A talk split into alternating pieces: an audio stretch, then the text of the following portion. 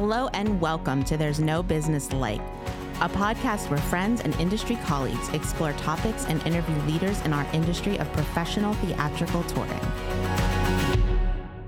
Hello and welcome back to There's No Business Like. I'm Katie Miller from the Midland Center for the Arts. I am joined by my friends Brian. Hey, Katie. Brian Zelmer from KU Presents. And Danielle. Hey, it's Danielle from the Alden in McLean, Virginia. And right down the line, Josh. Josh Benson rocking it from Marion, Illinois. And Kevin. Kevin Maynard from Quad City Arts in Rock Island, Illinois. Welcome back to the pod. We're so excited for our conversation today. But before we dive in, I have a question for all of you. What is We're it? going to have. No Well, questions at this Danielle. time. Sorry. This is so unusual. Like she's throwing the format out the window. Let's go for it. I'm going to take all of you in Brian's time machine, and we're all going to hop in together and uh, travel back in time to answer my question of the day, which is thinking back to when you were a young person, maybe an undergraduate, maybe doing internships.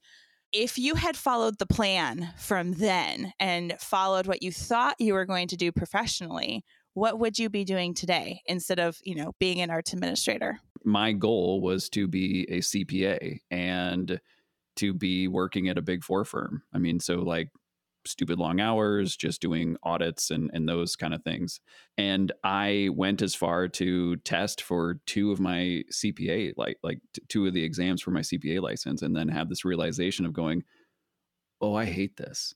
I don't want to ever actually have to use that. So yeah, I think I'd be doing a, a lot a lot of accounting and, and auditing and I mean, admittedly probably making more money, but I don't know that I'd be happier. For me, I mean, I'd still be in the field, and it wouldn't be nearly as depressing as Kevin.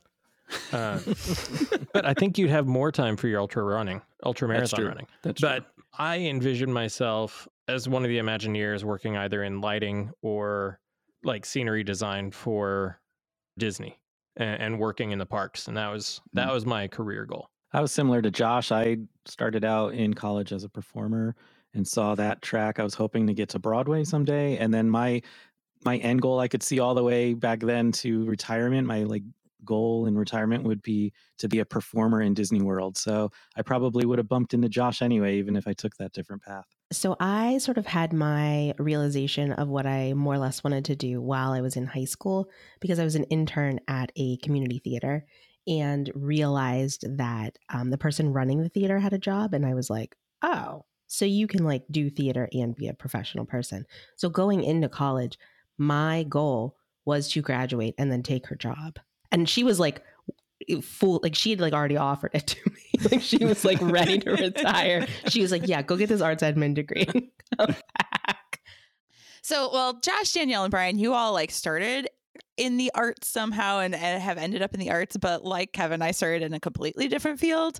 I went to undergrad for political science and with a like a communications and theater studies double major.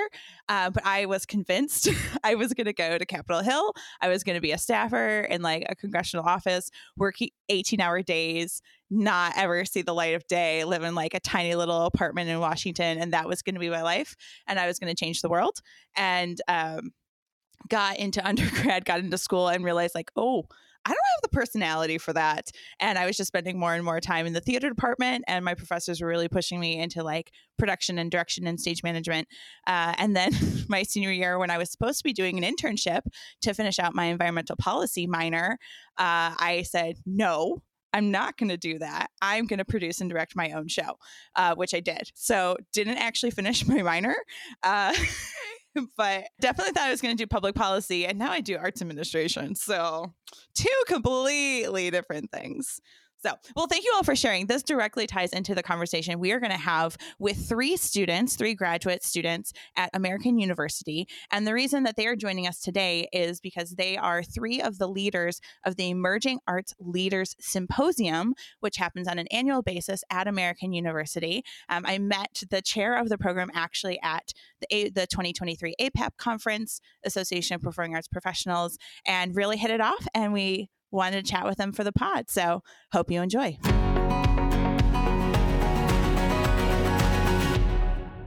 Hi, my name is Morgan Fuller, and my undergrad was in mass communication and theater from the University of North Carolina at Asheville.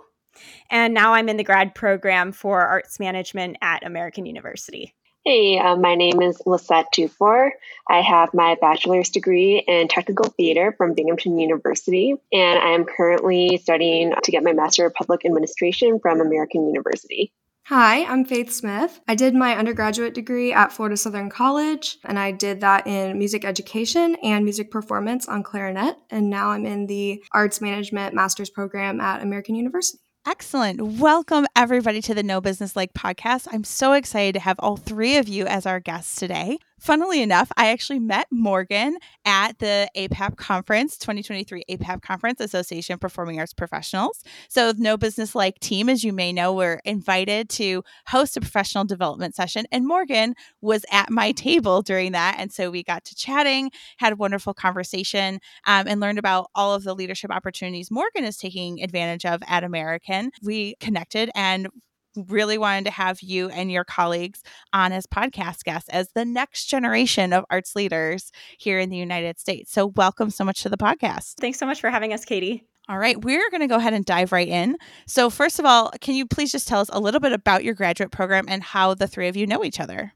Yeah, so I can dive on in. We are all at American University. Faith and I are in the arts management program, and Lisette is over in the School of Public Affairs. But we're all in the same university. The arts management program is a small but mighty program at AAU surrounding the really core tenets of arts management. Um, we learn a lot of really broad things about financial management, cultural policy, marketing, all sorts of things in the arts. So, tell us a little bit more about the Emerging Arts Leader Symposium. What is it like taking on leadership roles for this program at this moment in your graduate work?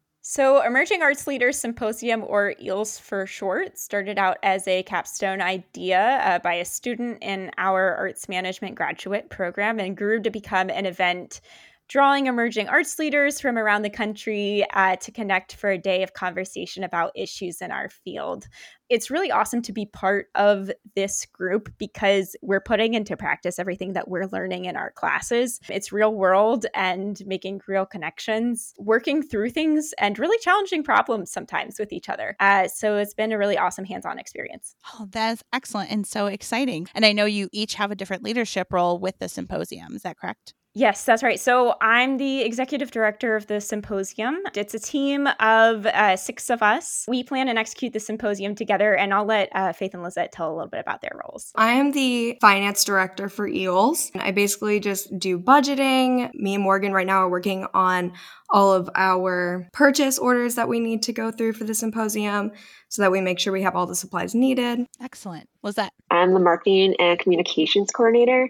So I work very closely with Allie, who is our director of marketing and communications. And uh, we work together to implement different communications and outreach strategies. You know, this includes creating social media graphics and publishing different content to those social media platforms, trying to create community engagement. Wonderful. And what has it been like for the three of you and the rest of your team to step into what are pretty big leadership roles um, in a student run program that is bringing people, like you said, together from around the country? That's a, like a, a pretty big deal. We like to say that we are a small but mighty team. We do a lot. I don't know about you guys, but I really feel like EALS is the embodiment of everything that we're learning in class. And it's a really great way to put into practice everything that we've been talking about from financial management to creating a network and connections and facilitating conversations in the arts. It's like really hitting the ground running kind of thing.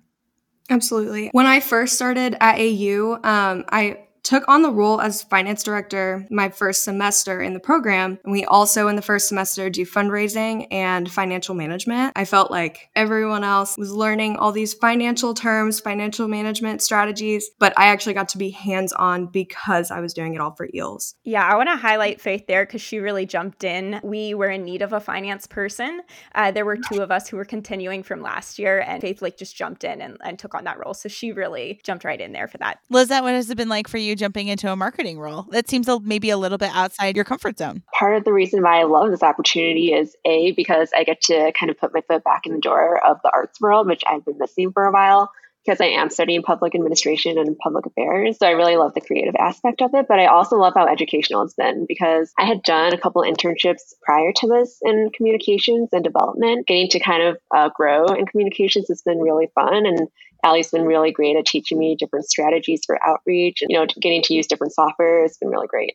That is awesome. What a wonderful hands on experience. I'm a huge proponent of hands on learning and getting to use the tools that you're being given like immediately so you actually understand how they function in the real world. So I love this program. So excited that they have such wonderful leaders like the three of you. So clearly, you all have a passion for the arts. So let's talk a little about your origin stories. So, what brought you, the three of you, to the arts? And was there like a pivotal moment or event that made you say to yourself, I need to do this? Or was it slower, more gradual series of experiences that led you into the arts and then into the graduate programs that you're in today? For me, I started with music being in my life from a really young age, like around seven, my dad put me on a piano. So it's just been a thing that's always been in my life. I've always been aware of it. My brother was always in band growing up, so I always watched him. Once I was old enough to actually have an instrument, I said to myself, I'm going to be better than my brother. That drove me through high school, really. And then once I was in high school, I took on like different leadership roles in band, like started realizing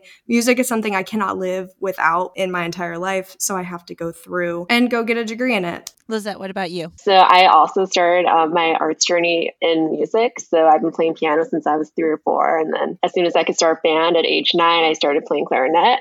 and then I also picked up saxophone when I was in middle school. So I absolutely loved music from a young age. I actually started college studying music education and realized I love music. I don't love teaching. and so I decided to switch majors. There aren't many safe majors in music besides the music education route. And so that's why I decided to switch to technical theater. I am not an actor myself, but I love theater. I love seeing productions. I love seeing how they're made. And so that's kind of how I found myself in that world. And then from there, um, I did a lot of sound design when I was in college studying theater. So after I decided to get my certificate of audio engineering, and then that's kind of how I found myself in my current job, which is uh, doing project management for an audiovisual integration company. So I've had kind of like a very roundabout journey to get to where I am today. So yeah, I've been doing project management for this one company for four or five years now, and I'm just not all that passionate about the AV industry because you know it's kind of lacking that creativity that I love about the arts.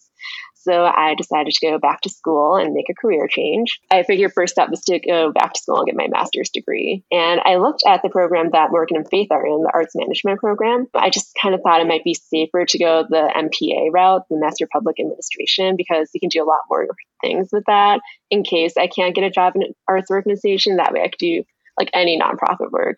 Mm-hmm. So, um, yeah, so I'm getting my MPA right now. I've got a concentration in nonprofit management and a focus in arts management. So, that's kind of my journey so far. Wonderful. Thanks for sharing. Morgan, what about you?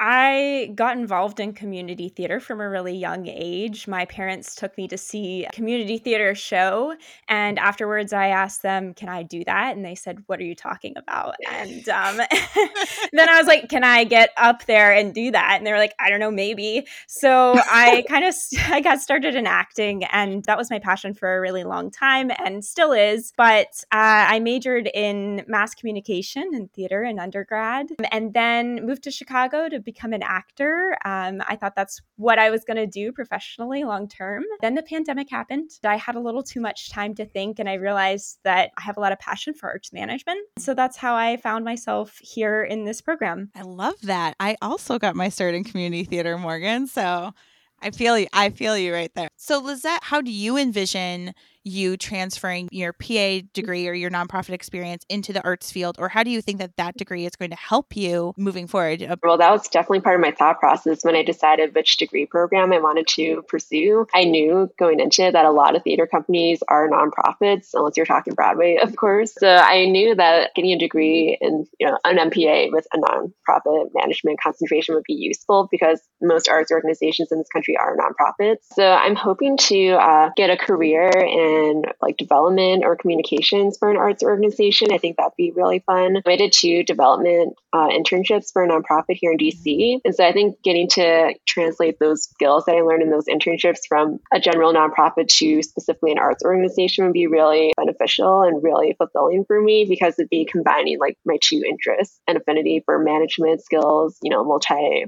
multitasking different projects. Um, I've also learned about grant writing, which I really like. I come from like a writing background. I think I can transfer those skills over to the nonprofit world because funding is really important. And a lot of that comes from grants. That's kind of what I'm hoping to do. Excellent. So, can you tell us a little bit about your the structure of the program and what you think has been the most valuable part of your graduate programs thus far? We do have like a core of like financial management, marketing, cultural policy, additional sort of elective courses. But I do feel like it's been really well rounded. What's been the most valuable part? The guest speakers that we have in class are always really a standout to me. Um, our professors do a lot to make sure that they're bringing in um, really interesting people, um, a lot of them alums of the program to talk to us. Um, and that's been really uh, great. Great. Faith, yeah. what's your experience been like?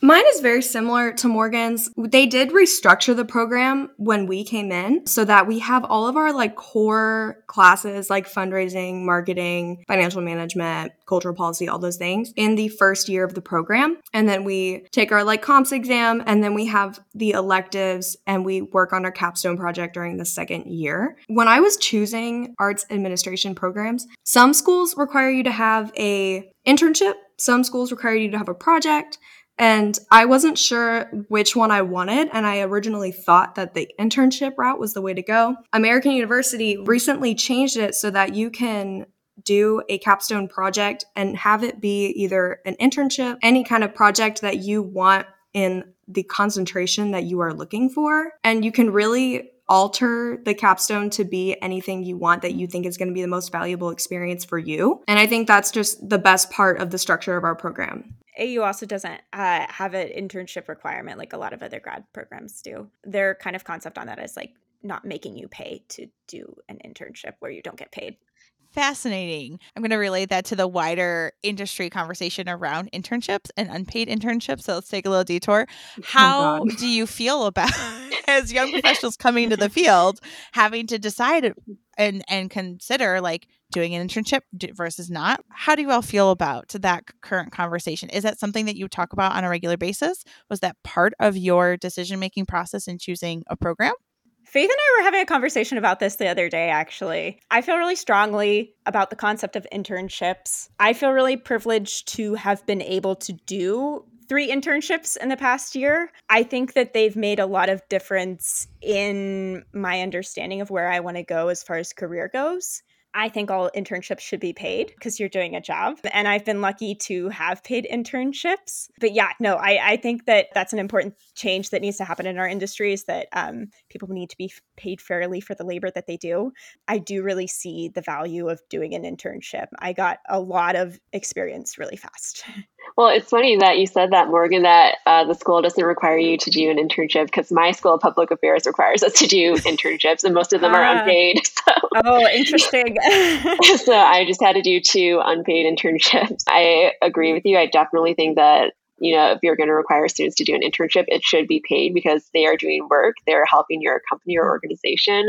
Um, I did two theater internships when I was doing my undergrad. They are really great experiences because that's how you gain, you know, the firsthand knowledge, the experience, uh, the skills, the networking. But mm-hmm. I definitely think that they should be compensated more. So, and then Morgan, you mentioned the word privilege. Um, you felt mm-hmm. privileged to be able to do these things. So let's talk about that for a second. Unpaid internships are privilege. What are your feelings on that as people who are going through this experience, seeing your cohort, seeing your colleagues having to make these decisions about are they doing an internship? Are they doing a capstone? Are they choosing a program based on that requirement? And then as graduate students, you're not making very much money, right? you're like trying to work and do classes. Where does that privilege come in? And what are your thoughts about the future? I think it's starting to happen that more internships and apprenticeships are starting to be paid, but I think it could be happening more. I mean, especially uh, based off of all our experiences of what we just said. But I think that that's really important because, I mean, having done the internships that I've done, I feel like I got a lot of benefit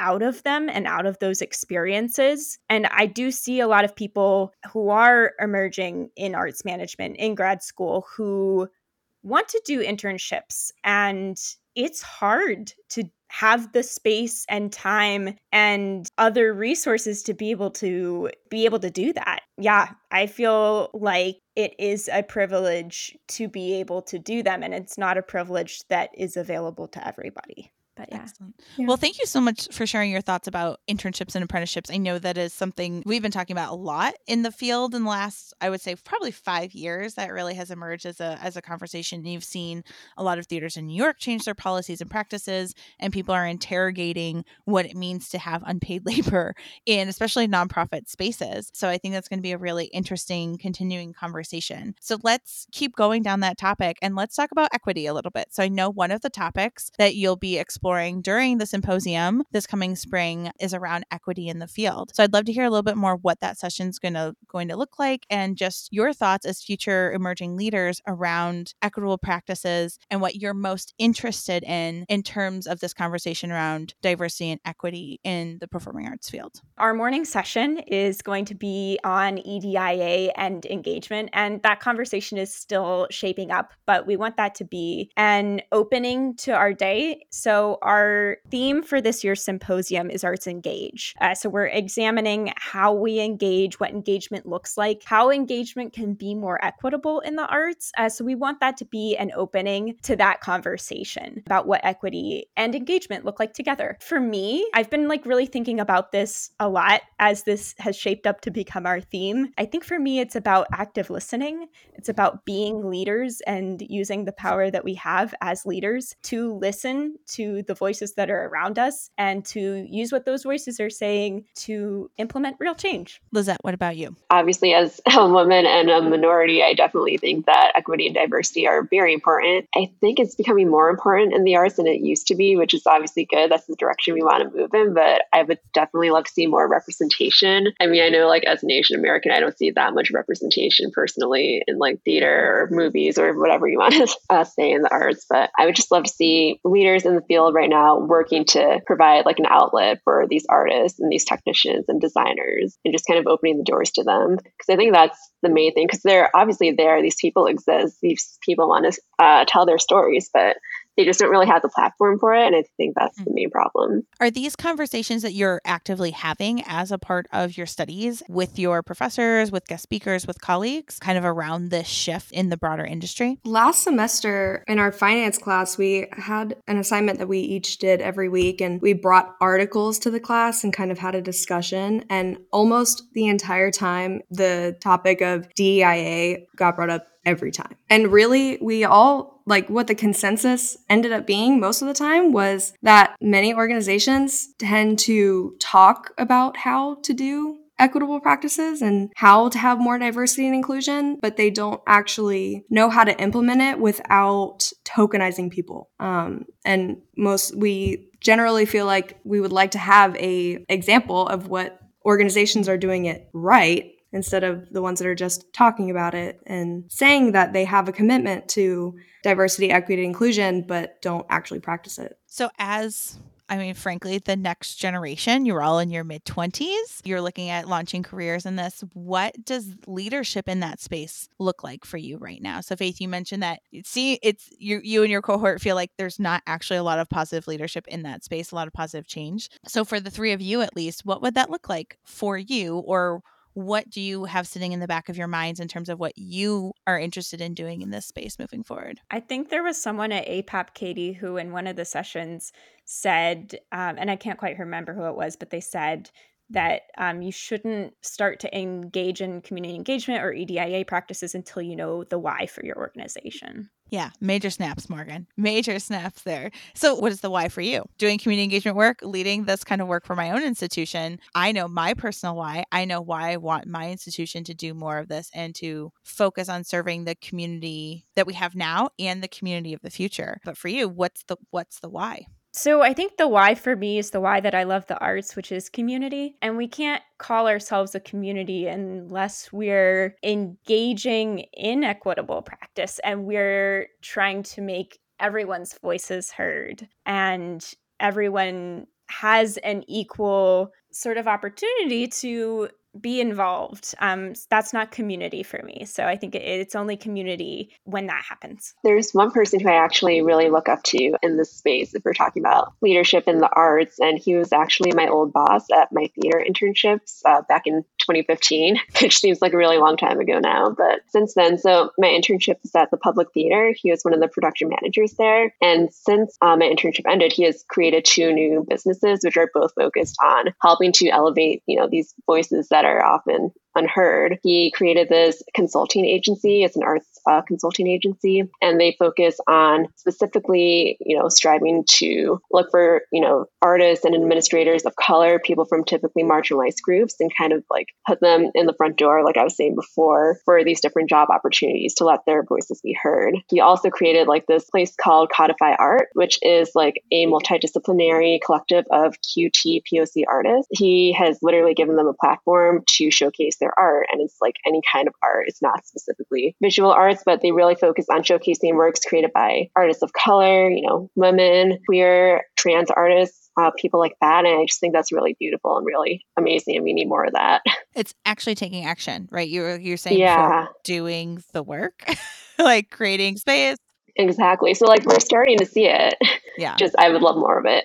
Um, so let's talk a little bit about gender. In that same vein, um, like you said, you clearly, you know, you're a little bit younger than me. You're clearly on the precipice of stepping into actually being active in the industry. So, as younger women, you're going to be taking on larger roles. What concerns do you have at this moment? So you're in school, you're working, you are learning all of these things, you're interacting with professionals. So, what concerns do you have as young women entering the performing arts field? I think one of the largest concerns for me is when I was doing education, majority of the band directors in my county at the time were older men. And as a young woman going into the field, I got looked down a lot. It's interesting because a lot of the time, though, now in arts programs, you see a lot more female or non binary people in these programs instead of strictly men, like it has been in the past. So I'm hopeful that in the future, we won't have so many problems, all genders be accepted in every field. But that's something that's always in the back of my mind is getting scrutinized for being a young woman starting my career. I, I also have that same concern. Um,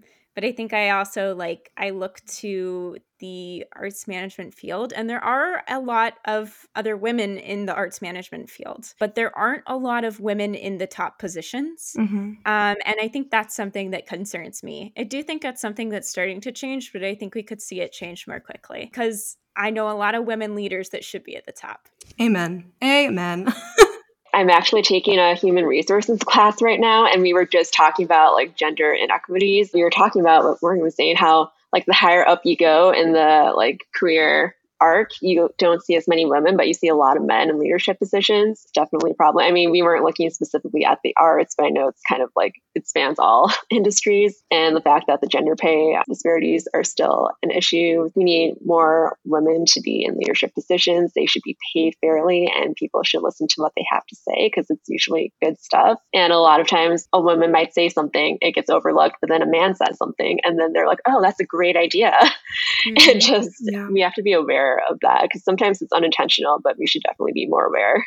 Eliza, I have had that exact experience at every single stage of my career. Oh my where, uh, I mean, and I'll be very frank with you, where I'll be sitting in meetings and I say something, and then two minutes later, it's repeated by a man, and no one has reacted to to my comment or my idea and they get all sorts of wow i love that that's such a great idea that's so wonderful or somebody else gets credit for my work in a meeting it gets attributed to somebody else or someone says oh yeah you know i did blah blah blah and like completely leave out the fact that I was a major part of that project. So anyone who tells you that doesn't actually happen in the workplace is lying to you. It absolutely does. And, you know, frankly, something I've been talking a lot about with my female colleagues is that idea of allyship and lifting each other up and really bonding together to ensure that our ideas, we're first of all getting credit where credit is due. We're lifting each other up in workspaces, in meetings, in public, in, you know, forum spaces, in all staff meetings, things like that. where it's like no, if you are seeing that this ha- is happening, like you're actively lifting up your colleagues and making sure that they are being recognized. I don't know if you've heard the story in the Obama White House. The women of the Obama White House had to do this themselves. Um, I hosted a panel conversation with um, some faculty from Central Michigan University, which is close to where I work. Um, the math and science, like the math department, the women in the math department had to actively do this for themselves as well with their male colleagues. That is still a real issue and it's something that you do like you said you have to be aware of it. You have to be aware of that gender bias. You have to be aware of um, the fact that like it's maybe not intentional but it is just the way we are raised to be in professional settings. So what about like thinking about relationship to work life balance planning for your financial futures big life events down the line whether that be family caring for a loved one who's ill caring for yourself benefits you know health insurance life insurance all of these different things.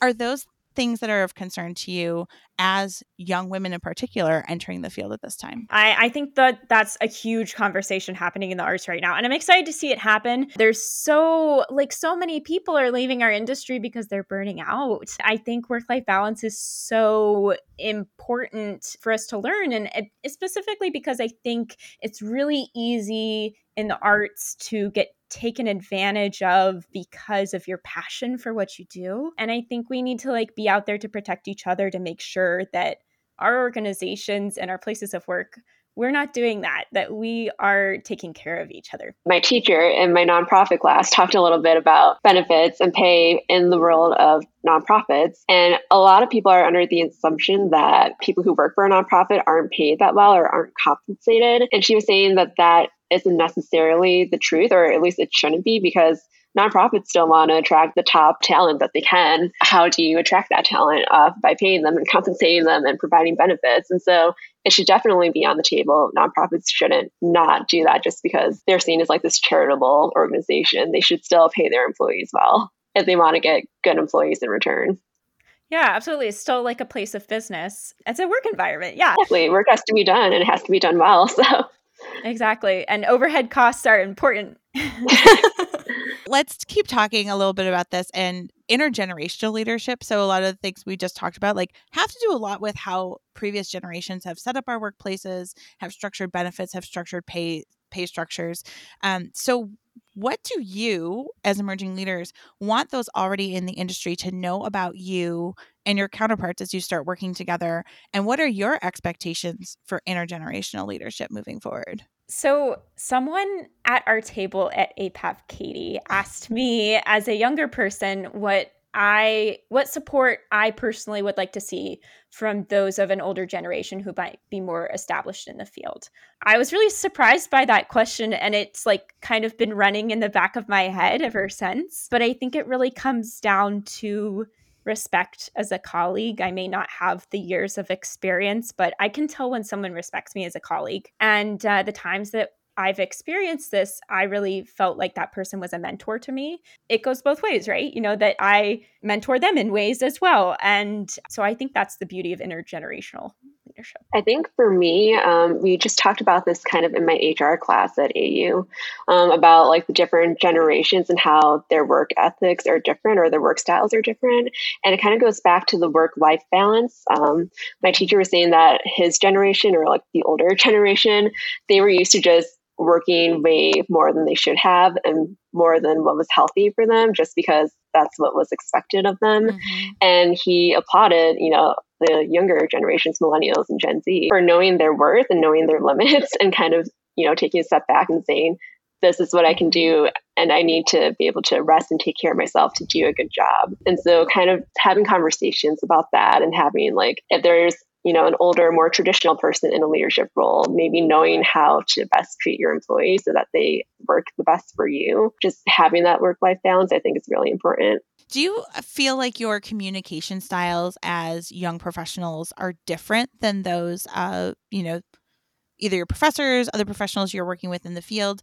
Um, i I hear this a lot that communication styles are really different. So, how would you define your communication styles, and what advice would you give to millennials, um, Gen X, baby boomers that are in the workplace about communicating with emerging talent coming into the workplace for the first time? So, thinking about the way that we communicate in EALS, something that I try to keep in mind anytime I'm communicating is to be as transparent as possible.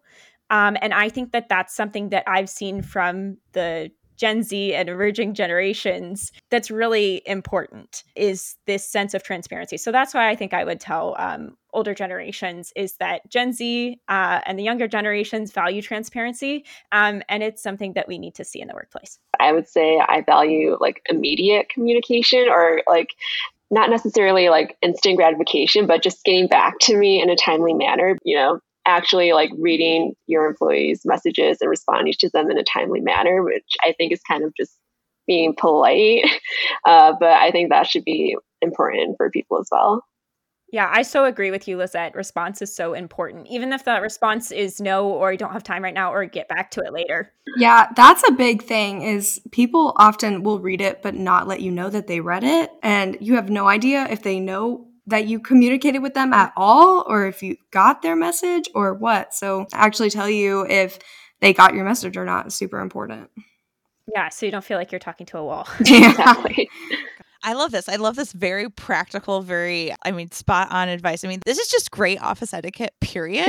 and I, I love that it's it's coming out of this conversation. So I love those uh, those pieces of advice. Anything else you want to add before we move on? Just also, it's really important nowadays with all the remote work and the telework because we aren't all in the office together anymore uh, for most places anyway. And so you can't just go over to the next cubicle or the next room and just, hey, did you get my message? You actually just have to send it on Teams or text or email and just mm-hmm. wait for a response. And so the waiting time is killer. Yeah. Yeah. But I would say too, I something that people often tell me about is that they connect their work emails to their phones because we have the option to do that. Yeah. And some people, you know, some people will communicate or communicate, geez, will commute to work um, and do work emails on their commute or, you know, whatever. But you have to have that boundary like we were talking about before with work life balance. That goes into that as well. Like you might be doing remote work you might have all of those things but your colleagues need to remember that you are a person and you have boundaries. And if you don't respond after a certain period of time in the night like they can't be upset about that.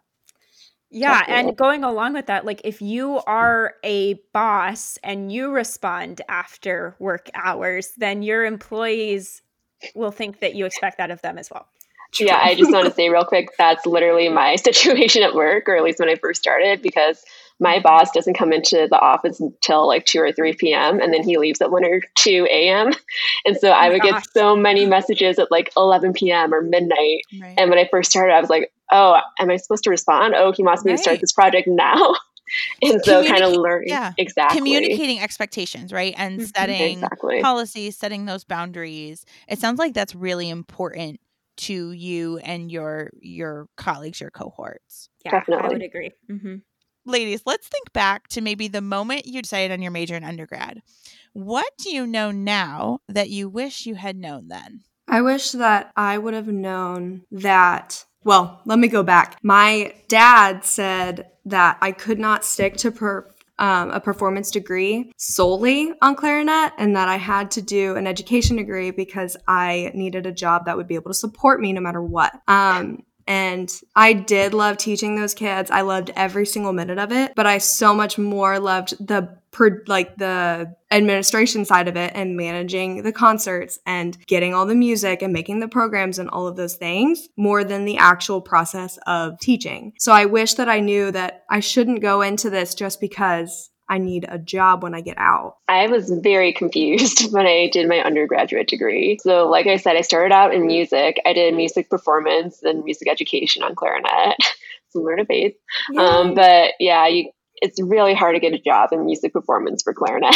like I said, I didn't I well, I discovered I didn't want to be a teacher after I started taking the classes, and I was like, oh, this is a lot of work for something I really don't like.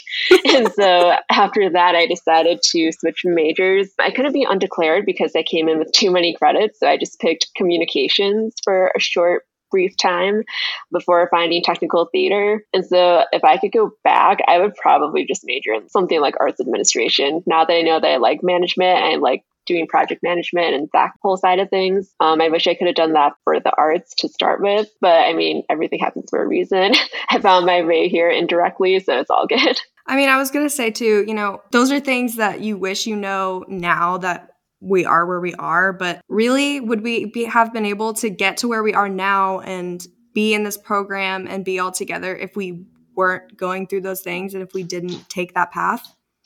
Maybe, mm-hmm. maybe not like faith you have such a um, expertise now in arts education. And so like when we're talking about that in conversations and stuff i feel like i i look to you because that's something that i don't know about so. Yeah. Well that definitely like it took me from wanting to just do like arts management in general to now looking more towards cultural policy and how to change the policies that go into arts education. And if i didn't have that background that would never have happened. Mm-hmm. So you can't really regret anything that you do in life. Morgan, what about you? What do you wish you had known back then that you know now?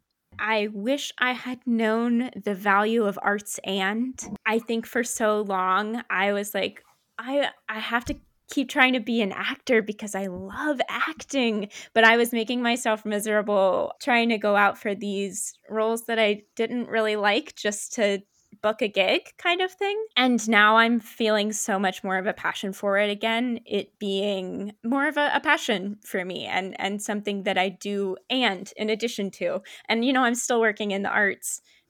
Kind of over the past few years, I've realized a lot about the value of balance in in my life, how important it is to have multiple things and be multiple things and have work life hobbies Balance. Balance is key. I love that. Arts and. I've never heard that phrase before, and I really love that. So thank you for sharing that. Well, ladies, it has been such a pleasure to have the three of you with us today on There's No Business Like. I have so enjoyed our conversation, and I am so excited for the future. And I can't wait to see what the three of you do. And I hope you'll stay in touch. Thanks for taking the time out of your very busy work and school schedules and art making schedules to join us here today. Thank you so much for Thank having you, us. Hey, Katie, thanks so much for introducing us to Morgan, Lisette, and Faith. Um, another great thing that came from that meeting that you had with Morgan at APAP is that um, as part of their emerging Arts Leaders Summit, um, they invited the team here to lead the networking event. And, um, you know, I guess because I'm the one who lives closest to American University in Washington, D.C., um, I have the opportunity to lead that. So I'm just so excited to get to do that and to see um, this meeting that you had with her sort of come. I don't know if it's 360. I don't know where we're at on the circle at this point, but just so many awesome things have come from that one meeting. And I just wanted to lift up that you should always go up and say hello to somebody at a session, um, even if you're not sure that it's ever going to go anywhere or you think, oh, they don't want to hear from me or whatever. Um, we do people do. People do want to make those connections and it can lead to some cool stuff. Well i do think it is full circle because i mean it, that is the prime example of why networking is important. I mean because morgan did that like you brought it back to you know leading the networking session. Katie i really appreciated you bringing up the pay equity conversation and just uh you know about um, those kind of things. What i really sort of always try to drive home with folks is that you know we need to start running our nonprofits like for profits and that the, the really good nonprofits are doing that and that pay equity is very important because like they were saying i mean it takes good people to run organizations and i sort of push back on this conversation about overhead um, because we have been trained for so long to think of like staff time and salaries as this overhead cost but the reality is is that a majority of that is truly program costs because without people running these programs these programs do not happen so when i think about you know quad city arts and i think about our salaries I think about, you know, about 15% of our salaries as sort of overhead because there's some general admin work that has to be done.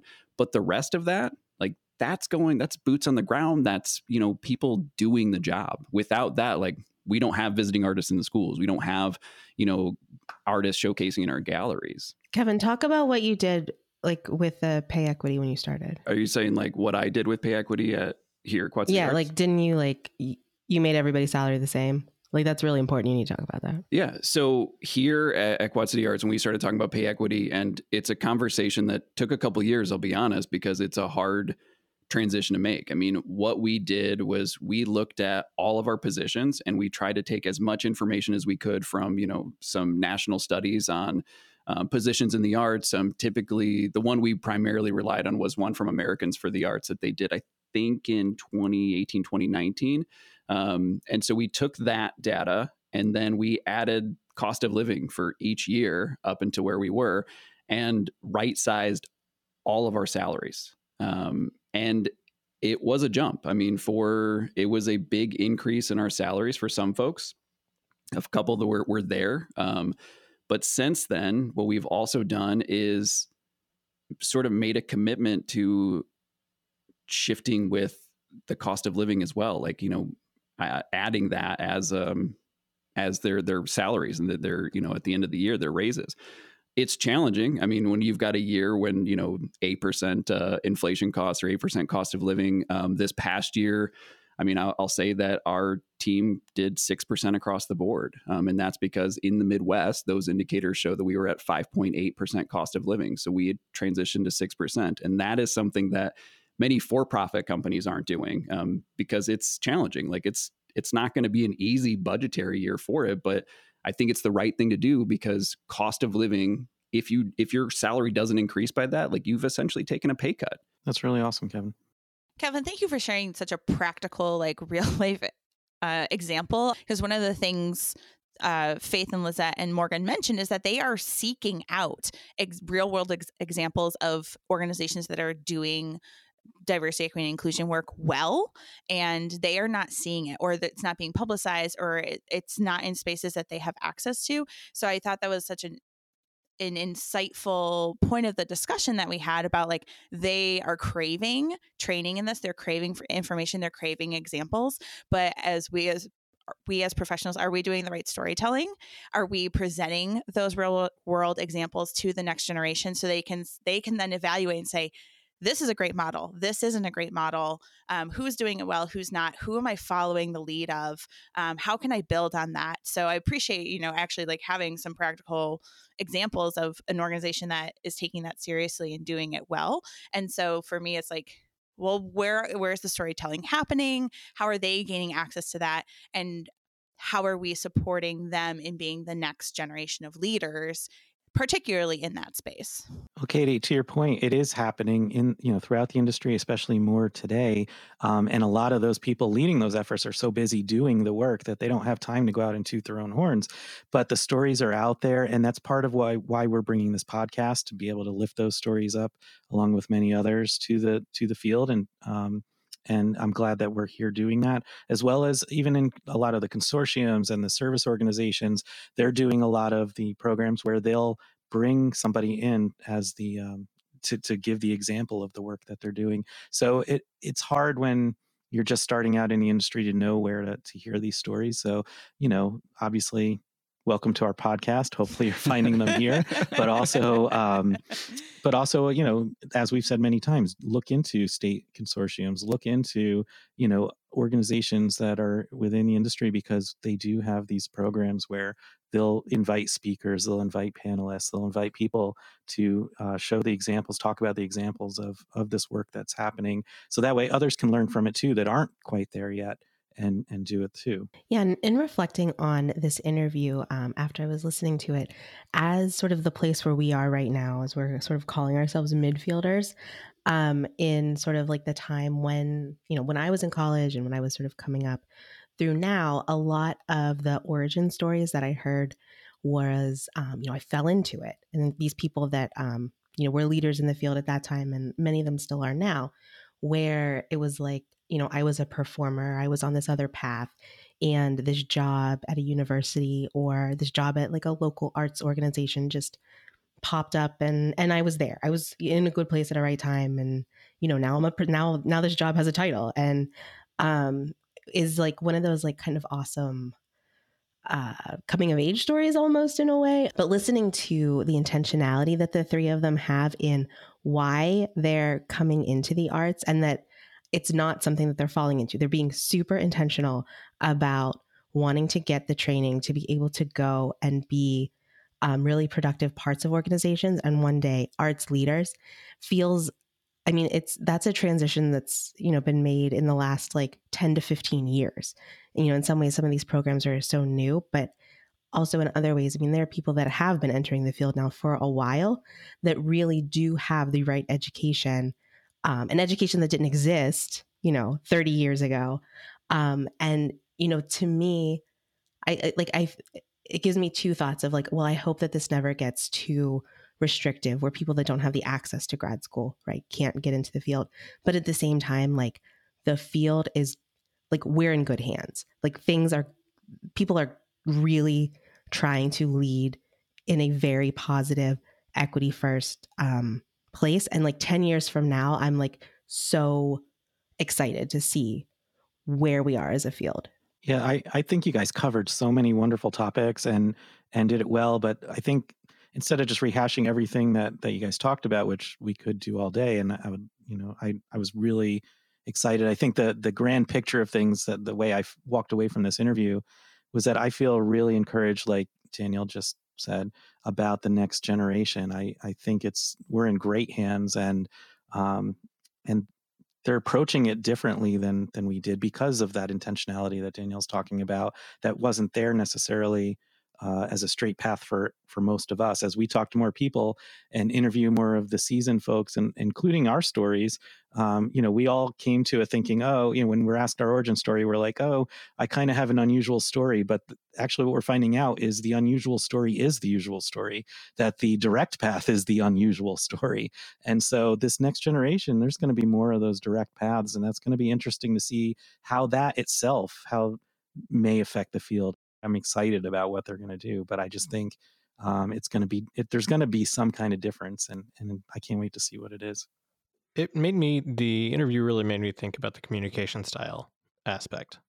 Um, just listening to that made me think about how I'm approaching communication style. I'm implementing communication protocols rather than talking to people about it.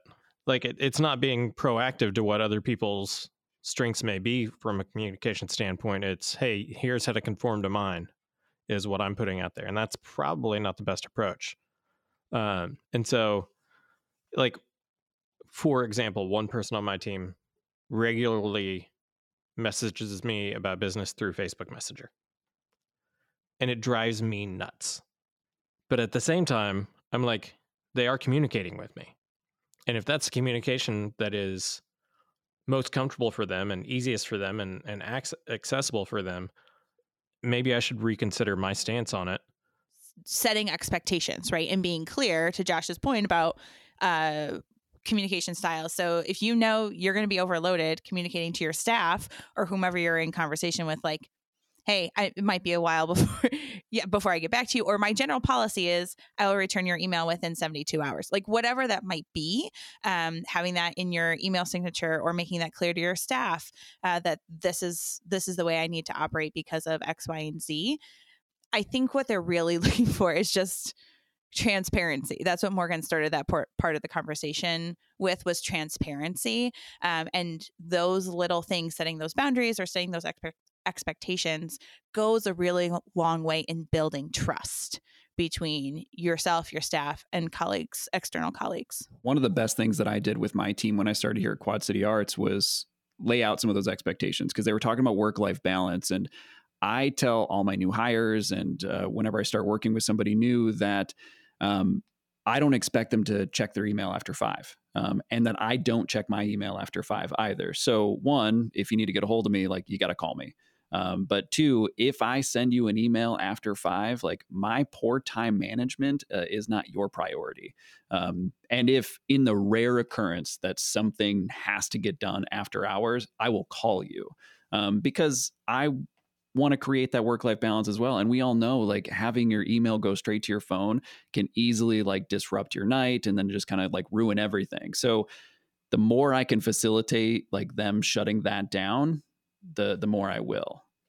Well, I I love I love the EALS program itself, and that it it is run by the students for the students' own advancement and betterment, and that by by them running the program and running the the conference that they are having, the event that they're having, the leadership summit, that that they are actively working in their own interest for their own education, which is an incredibly cool thing that it is it allows them to program to their own needs and interest rather than other people in the field.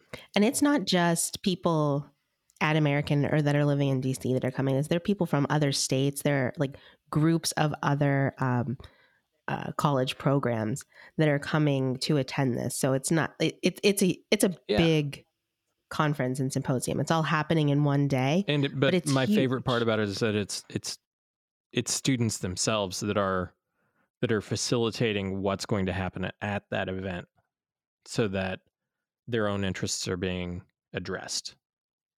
So, this episode is going to be dropping just a few days before the 2023 Emerging Arts Leaders Symposium in Washington, D.C. And like we mentioned earlier, Danielle will be there. So, if you've listened to this podcast or any other episodes of the show, please make sure you say hello, let her know how much you're enjoying the show, hopefully.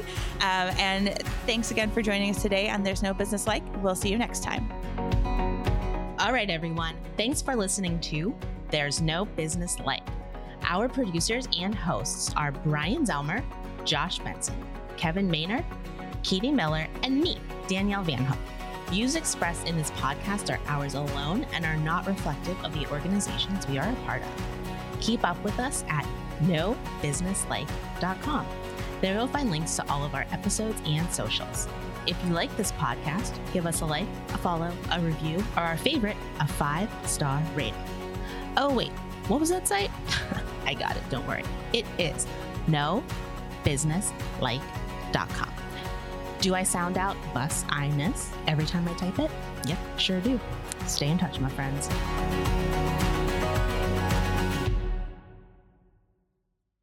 Um, we have a problem. Nobody ever brought us back in the time machine. Oh no. Oh, no. Okay, let me do that again. Let me do that. Okay.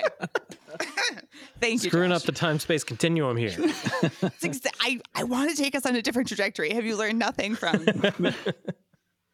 whole new universe? Okay. We're on a new branch. I think somebody did screw up the space time continuum because the five of us have a podcast.